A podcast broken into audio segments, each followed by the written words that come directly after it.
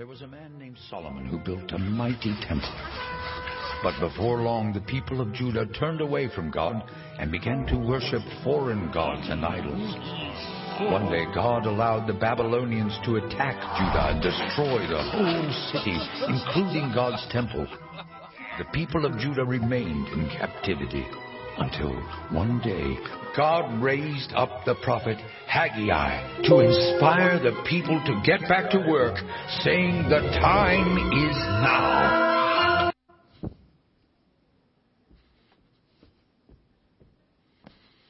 Good morning, guys. Thanks for honoring God today by coming to a worship gathering for Him. Are you ready for some Super Bowl? You guys ready? Yeah. It's coming tonight. And I don't know. L-I, I mean, I like the X's and the V's. It seems like there's something missing there. There's the 51st, and of course you got the Atlanta Falcons and the New England Patriots facing off this evening. Kraft Heinz came up with a genius idea. They basically are having people sign a petition if they, because they want a, a national day off on Monday, because the Super Bowl is just so fun, so exciting, we're just wasted the next day. In fact, 16 million people don't go to work on Monday. They're recovering from whatever. They call it Smonday. and they get 100,000 signatures, and they go to Congress with it. I tell you, that's great advertising. You know, they're not even running a commercial. All right, how about those Green Bay Packers? Any fans here? Yeah. You know, I just want to say we're here for you. We really are. You know, I mean, with the Bears, it was, I mean, it, there was nothing to get excited about. We didn't expect anything, so what's the big deal, you know? But you guys got so close. So if you get, come up to me afterwards and I'll console you. All right, we usually talk about the favorite part of the Super Bowl every year. Now again, choose just one and acknowledge that that's your choice by clapping. All right, choose one. We've got the game, the commercials, and the food. So, clap loudly if you like the game.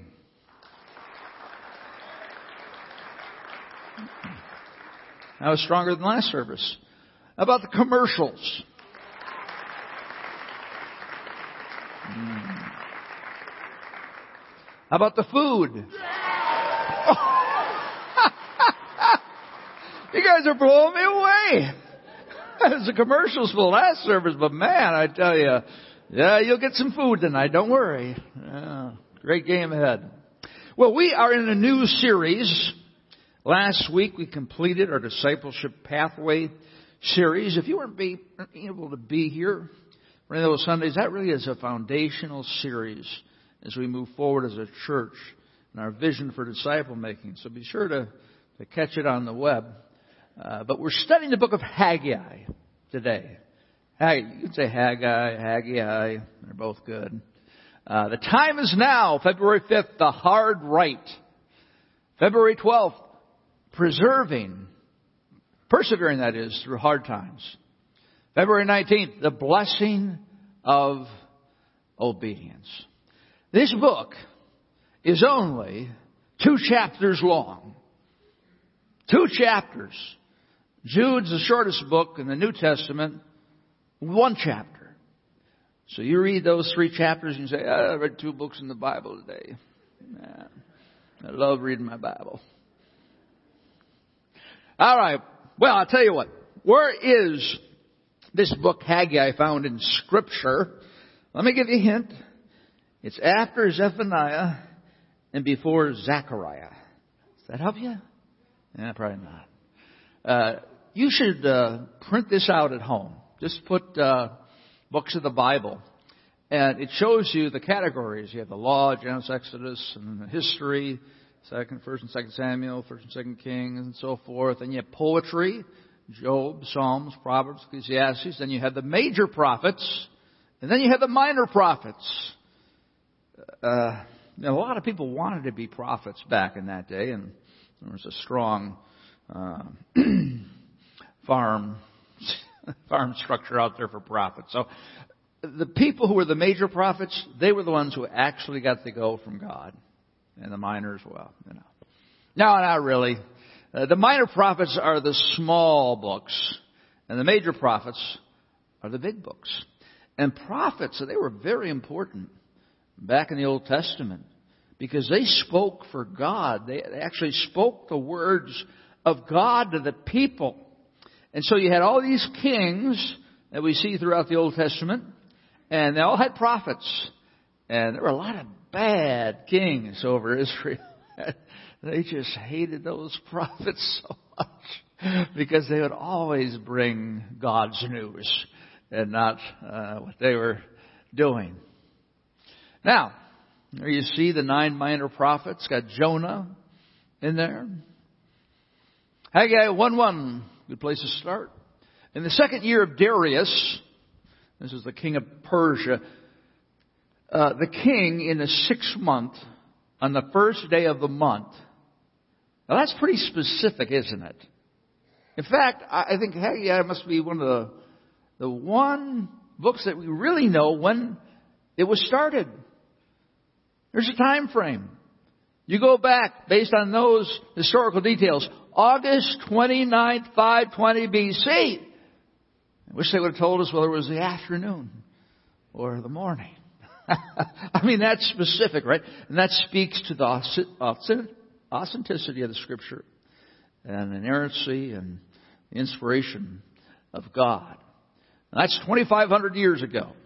Now have Nehemiah. Remember we studied him Last year, what a great story. Coming back to rebuild the walls of Jerusalem and accomplishing it in 52 days, even with all the Samaritans giving him a hard time about it. Then Malachi, remember that's a book about the fact that they were not worshiping God. Right? They're just going through the motions. And then there were 400 years of silence. That means there was no prophet, and that was extremely unusual. And people took note of that. They said, hey, what is going on? We don't have any prophets. Well, God was getting ready to bring someone very special to earth, our Savior. Now, let me give you some back, more backstory. As we look at uh, Israel, uh, David, of course, had built Israel into a strong nation, and he wanted to build a tabernacle to God. You know, they had the, they had the tabernacle, and he wanted to build a temple. And God said, "No, you can't do that. You're a man of war. Your son Solomon will build it." So that's what he did, and it was incredible. It was like one of the wonders of the world back in that day. It had all these expensive materials that it was made out of, and people came from all over the world to see it. It was Israel at its zenith. Things were good. Remember Solomon? He prayed to God. God asked him, What do you want? Think of that question, huh? What do you want? Anything. What do you say? Wisdom. That's right. Wisdom. And it's very interesting to look at the the life of Solomon because even though he was the wisest person other than Jesus Christ that lived on this earth, he fell into sin. At the end of his lives, he started marrying women from other countries, taking other gods in. And you're thinking, why? You got God's wisdom. Because he had a sinful nature, right? You can have all the wisdom in the world, but still turn against God. What happened was, is that uh, after Solomon died, there was a civil war, and you have a northern kingdom.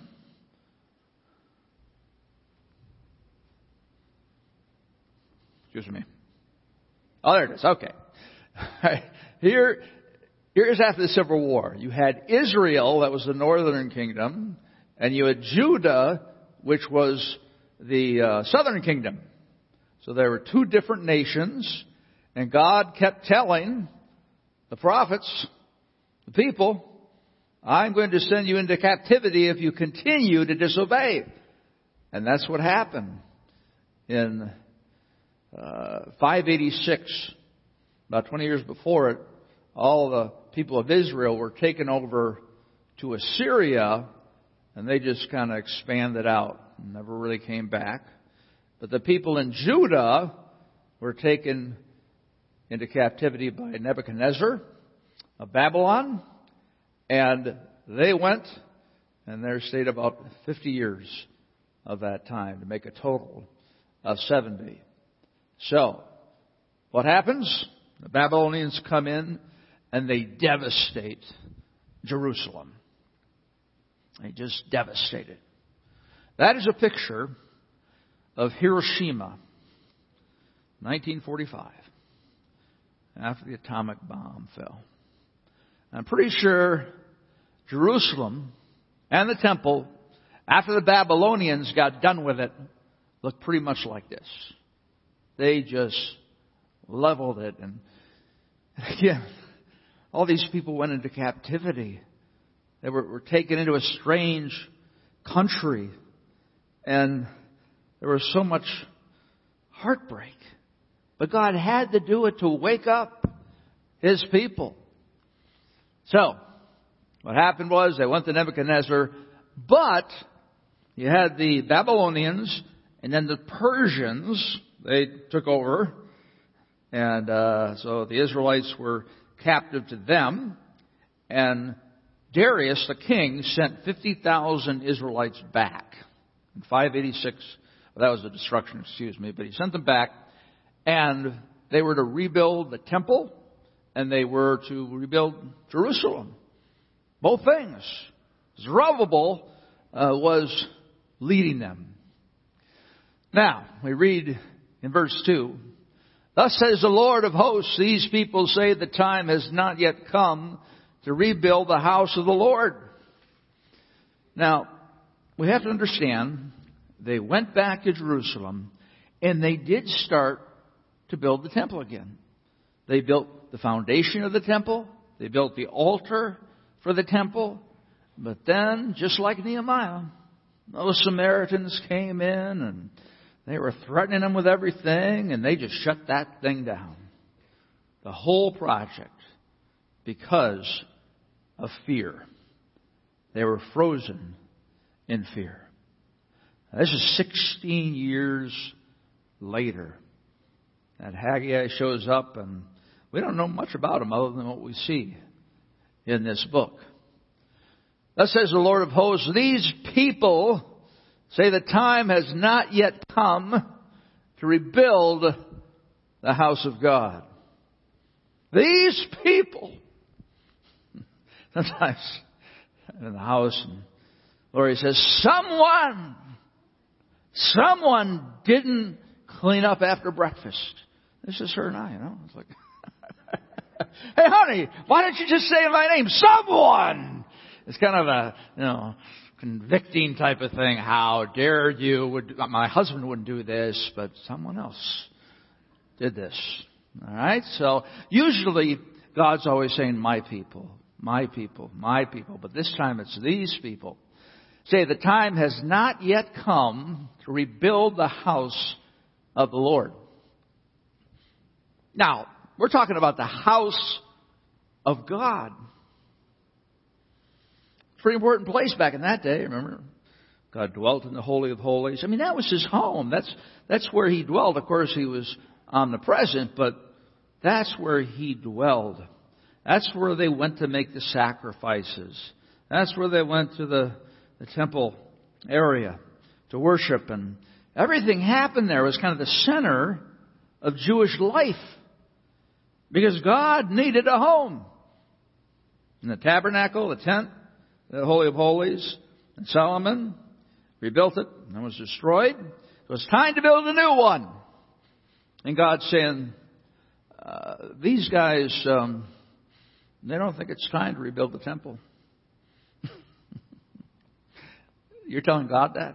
And God gives you a specific command. And you read it, and the Holy Spirit grabs you by the shirt, strings it, says, Hey, time to rebuild. God says, No, no, no, these people, they must be more, more wiser than I am. They must have some insights, uh, some different timing. Because again, you know, they're people. you ever been there? You know what the Word of God says. You know you should obey, but you don't do it. Like that, no regrets yesterday. Ah, what a great time. Uh, you got to go to it next year, men. Uh, just so encouraging. And I was in a seminar, and one of the guys asked, uh, What if I don't want to obey God? I mean, we're all thinking that, but to actually say it, I thought it was great. I love this guy.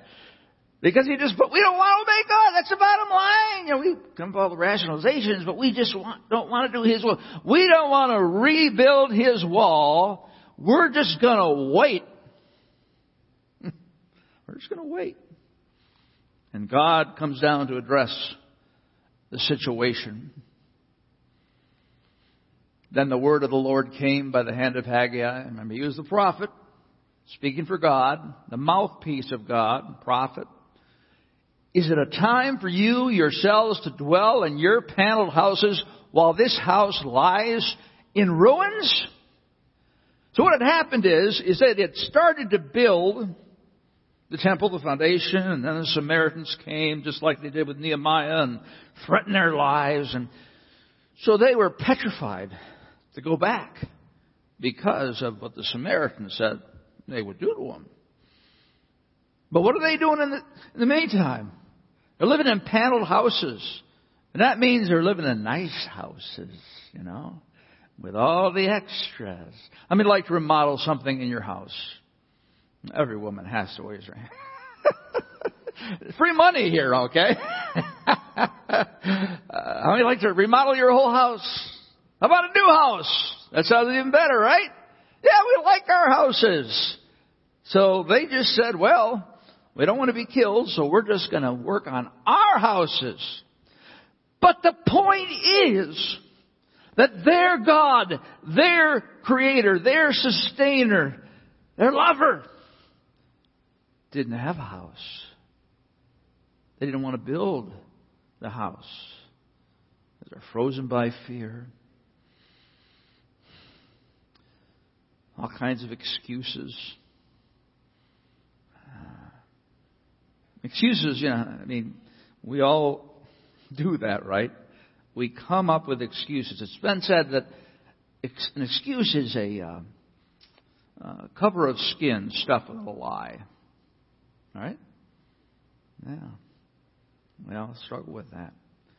And so they had excuses, you know, and they were fearful and they were too busy with other things. And here it's clearly said,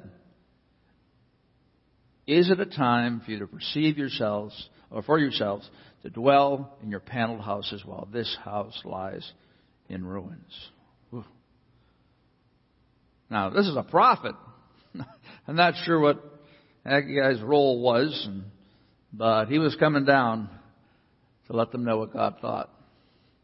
Now therefore, thus says the Lord of hosts, consider your ways. Yeah. This is such a beautiful illustration of how much God loves us. And even when we start going the wrong way, He wants to draw us back to Him because He loves us so much. I mean, God, He could have just struck the whole place with lightning and wiped out all the panel homes. That would show Him, right? Yeah, I'm going to build homes, and not build my house, right? Could send any type of catastrophe their way. But what did He do? He reasoned with them. That's our God. Not the angry God, you know, I'm going to take you down. No. Consider your thoughts. See, the problem is, you know, our whole day is just thousands of habits that we have. So we can go throughout the day and not think about much of what we're doing because we just always have done it that way. And the problem is that if we live in that manner and don't take time to consider to consider our ways, uh, we're going to run amok. You talk about the importance of that time alone with God, 15 minutes a day. Maybe you're on the Bible reading plan with us. You can join at any time. And again, if you miss, if you've, if you've missed everything, you can still join. Okay? This is about reading the Bible, not reading the entire Bible. I mean, you can go all the way if you want. But I'm just trying to make it as easy as possible. That time alone with God, you know what that's for? That's time to consider your ways. Is it time to look at the perfectness of God in Scripture and for God to show love to us and help us, but also for God to say, hey, you're not doing this. And you should be doing this. And I want you to do this. Consider your ways. And as we join together here, hopefully what you're doing, so I got to live with this message all week long. So it's beating me up. Um, but we're here to consider our ways in reference to God's truth here, right? And this is a God who waited 16 years to let them know this. Daniel Kahneman, great economist, won the Nobel Prize, brilliant psychologist, said this in his book. We are normally blind about our own blindness. And that's so true. You ever run into a really arrogant person? I mean, like over the top. They think they're the gift of the world. I mean, they continually talk about themselves you realize they don't even see their arrogance. That's just the way I do life, man, and I'm the best at it, right? That is arrogance, but they can't even see it. And that's why we have to continue to engage with Scripture and, and talk with God and say, Lord, show me my way. Show me your way. Show me any patterns in my life and, sometimes the best thing is for someone to confront you because you might never, ever get it. You're so used to living that way. And if somebody comes up to you in love, who knows you, don't blow them away. Okay? Listen. Right? Iron sharpens iron. We encourage one another. We're generally overconfident in our opinions and our impressions and judgments. that is really true. Hey, listen. Of course, we have a new president, Donald Trump, and uh, social media is just on fire. You guys agree? You've seen that? Everybody's giving their opinion about what's going down. And friends, that's not right to do, in my mind at least. Because you're causing disunity. Okay, it is what it is. But I mean, what people sometimes do with social media is they use it as their bully pulpit. Nobody else will listen to me talk on Facebook. And it just gets other people angry. Did God say you should just try to make other people angry? No. Remember, listen closely. When you have a conflict with someone, a text is not the way to communicate with them. Right? An email. No. No. I mean, those are the worst ways you can work through a conflict. A phone call? Possibly. But the best is Matthew 18, face to face. You've hurt me in this way, and I want to talk about it. It's a lot easier to slap on Facebook, isn't it? Yeah. We exaggerate how knowable the world is. What psychology and behavioral economics have shown is that people don't think very carefully. Is that you? Is that me? I mean, I'm, I'm older. A lot of experience. I think I can manage my life and make wise decisions. But I'm influenced by all sorts of superficial things in their decision making and they procrastinate and don't read the small print. Does anybody ever read the small print when you're signing up for some website? I mean, or you just go down, boom, I accept. You have no idea what you're doing to your life. Who, who is that type of person that will actually read the small print? All right. We admire you. We look up to you, but we'll never be like you. Because there's no time in the world to read the small print, right? And you know what? In the future, the small print can become very important. right? This is true of all of us. And we have to, we have to be able to identify this in our lives. You know, we're thinking we're doing the logical thing. You're doing the emotional thing. That's what you're doing. Your emotions have more about your, uh, influence your decisions more than your logic. It's just a proven thing. Yeah. That's where we're at. And, you know, that's humility. Humility before God is coming to Him and saying, you know, I need you. I need your wisdom because I make some stupid decisions that again dishonor you.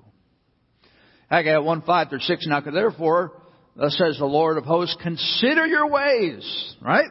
He's rationalizing, or excuse me, he's uh, uh, dialoguing with them here. Consider your ways. You have sown much and harvested little.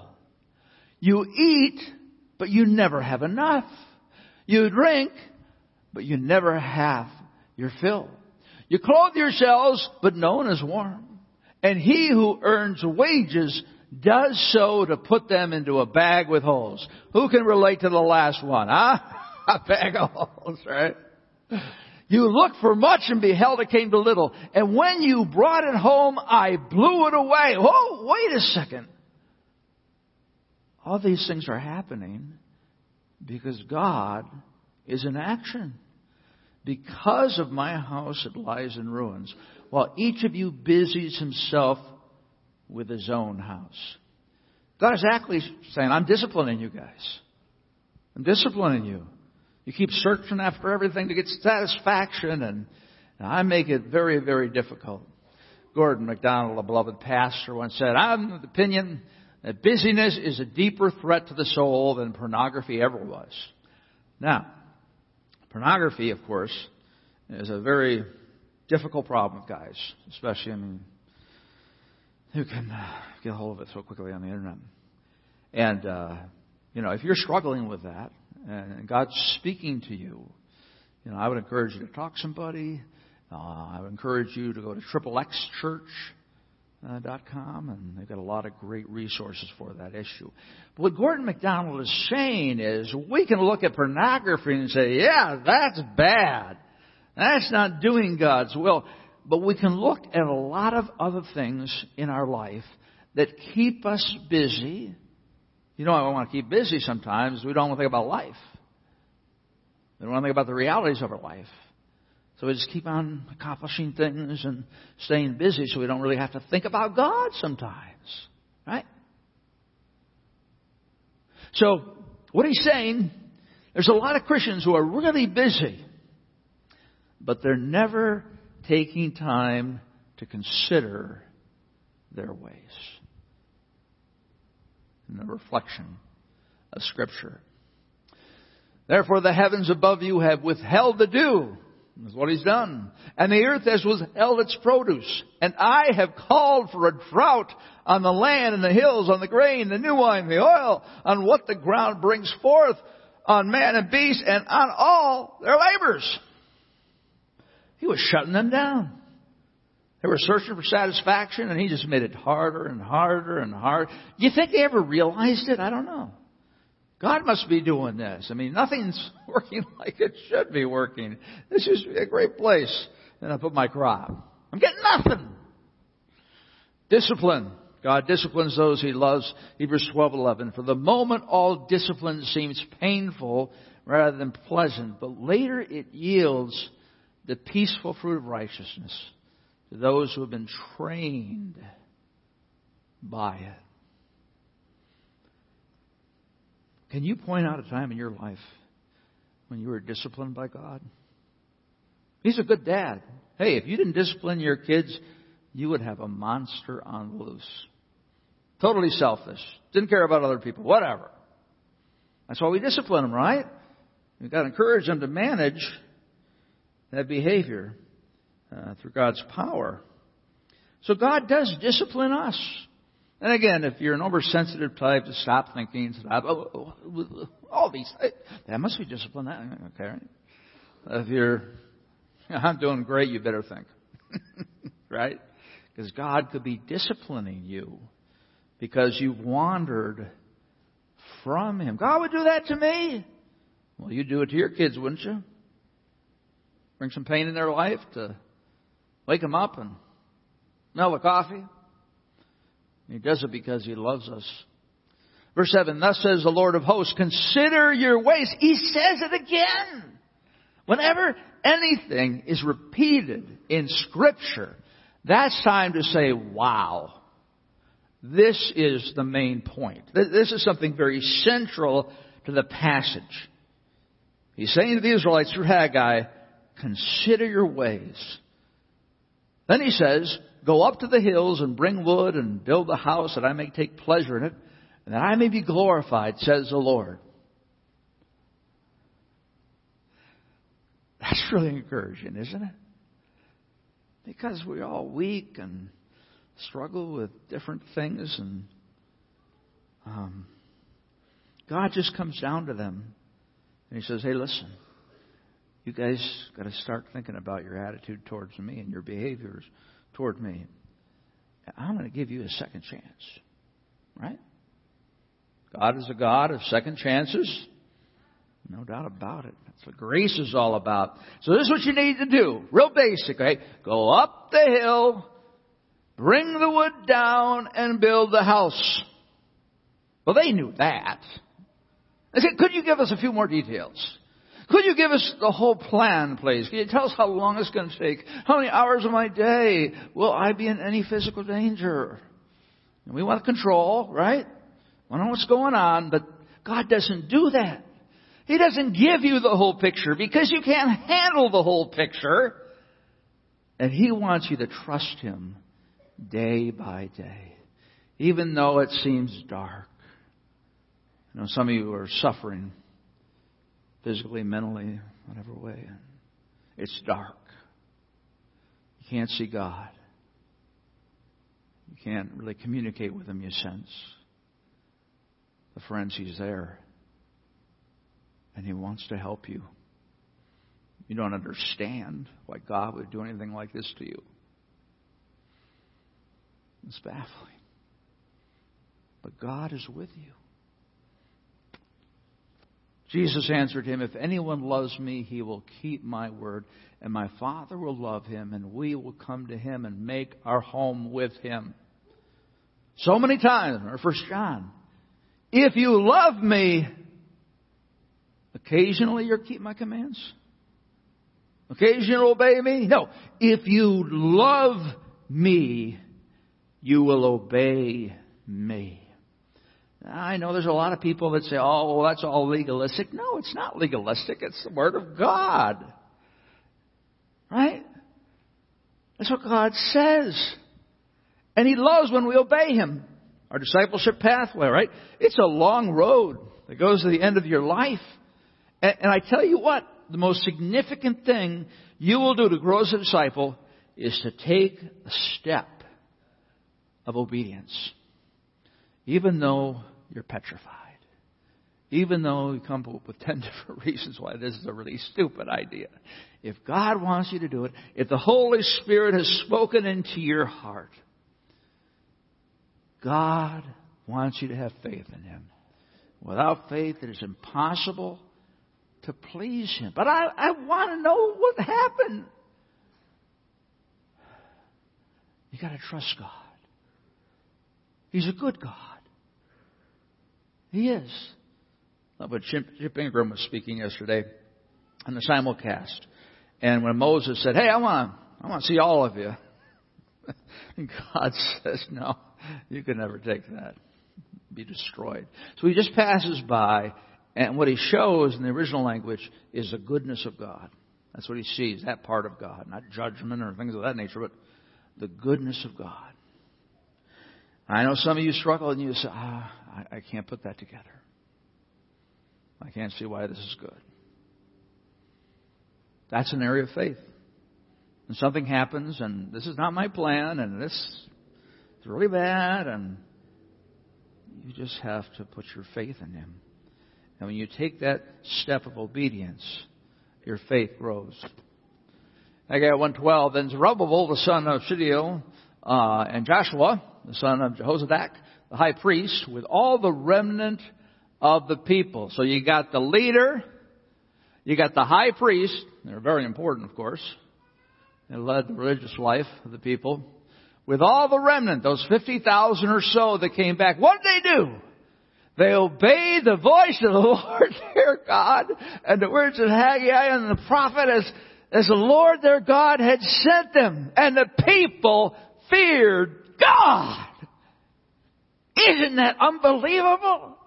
After 16 years of fear, 16 years of excuses, 16 years saying that will never happen, God comes down and speaks through Haggai and he says, build a wall. The time is now.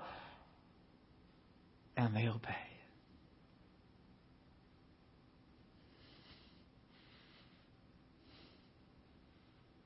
You know, whenever you obey God, especially if it's uncomfortable and scary, but you put your faith in Him, He takes pleasure in that. He takes pleasure in that. You don't know what the future holds, but we just keep walking with Him.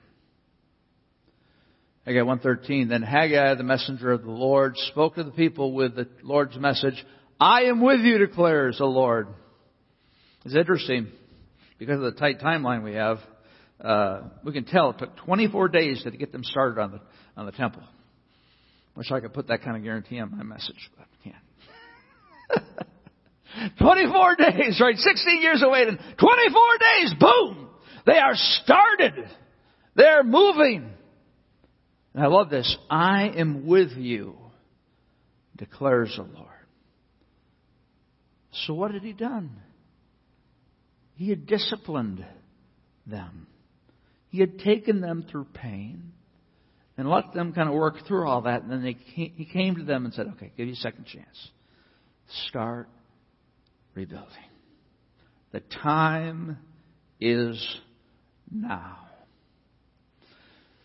Verse 14, the Lord stirred up the spirit of Zerubbabel, son of Shealtiel, governor of Judah and the spirit of Joshua, the son of Jozadak, the high priest, and the spirit of all the remnant of the people. Now remember, I mean, Zerubbabel was supposed to come back and do this.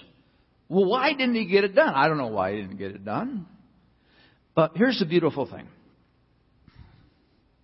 When you start moving in God's direction,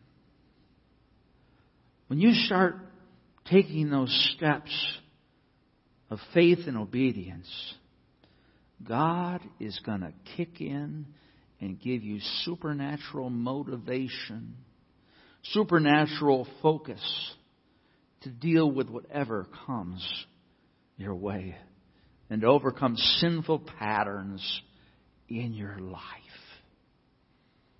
Now, as I've gone through this, I'm sure you probably been thinking in your head, okay, you've been considering your ways, like, okay, where am I off, and where do I need to obey the Lord? Giving me another chance. Just think about that. And if you take the first step, God's going to kick in. Right? You take the next step, and God kicks in. Because life is all about knowing God. And if we never had problems, we wouldn't really have a need for God, right? Because we're selfish, and I can do it, whatever. We need God. So pray, pray this. Say you're thinking about something, and I just can't obey that. It's just impossible. I know what the pastor's saying, but it's not happening. Everybody's sinful, so I can have this little sinful part of my life over here.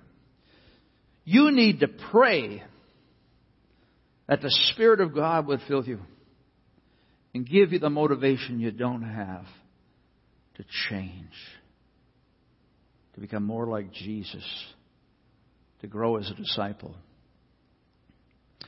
And Jesus told the disciples, if anyone would come after me, let them deny himself and take up his cross and follow me. We talked about that last week, right? That really is what discipleship is all about. Deny yourself. Lord, I'm submitting my life to you. I've got a lot of plans, a lot of thoughts, but hey, you're in the lead, and I'll follow you. You stir up my soul where you want me to go and what to do, and I'll follow you. I'll take risks. I'll, you know, step out in faith. That's lordship. Christ is Lord of your life. Take up your cross. We talked about that. That's persecution. Suffering for your faith. And follow me. That's obedience. God wants you to follow Him and obey. For whoever would save his life will lose it, but whoever loses his life for my sake will find it.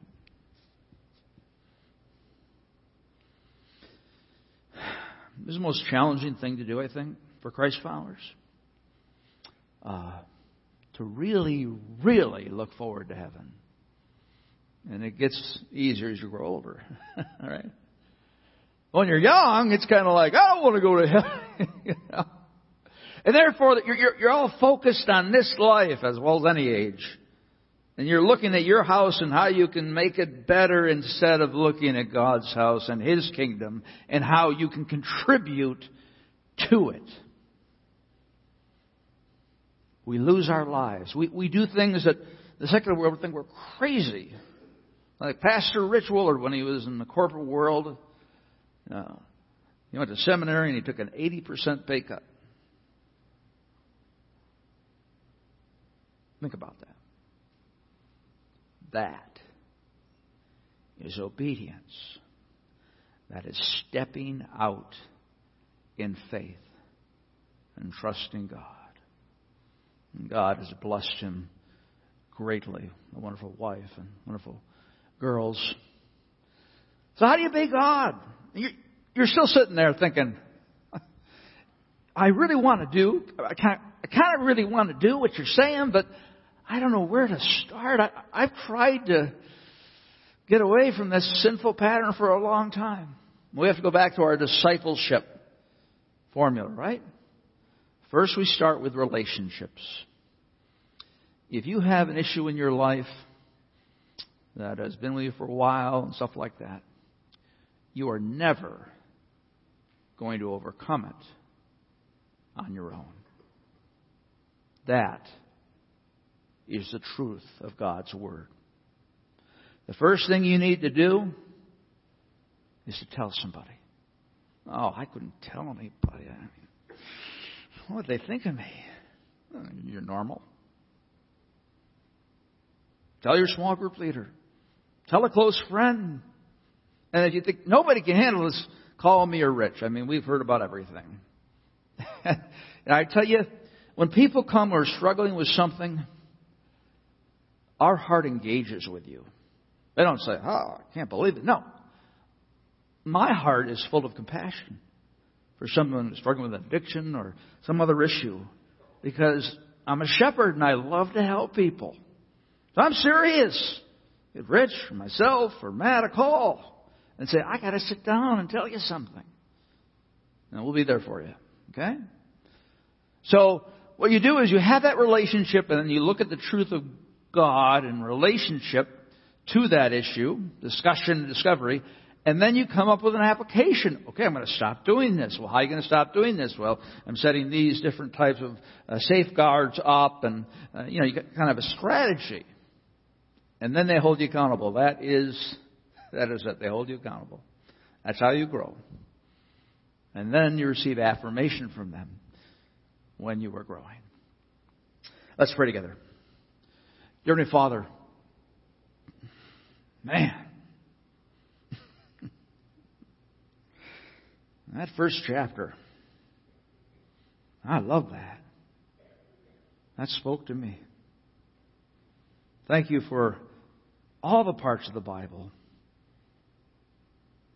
And help us just continue to dive into your word and take steps of faith. In Christ's name, amen.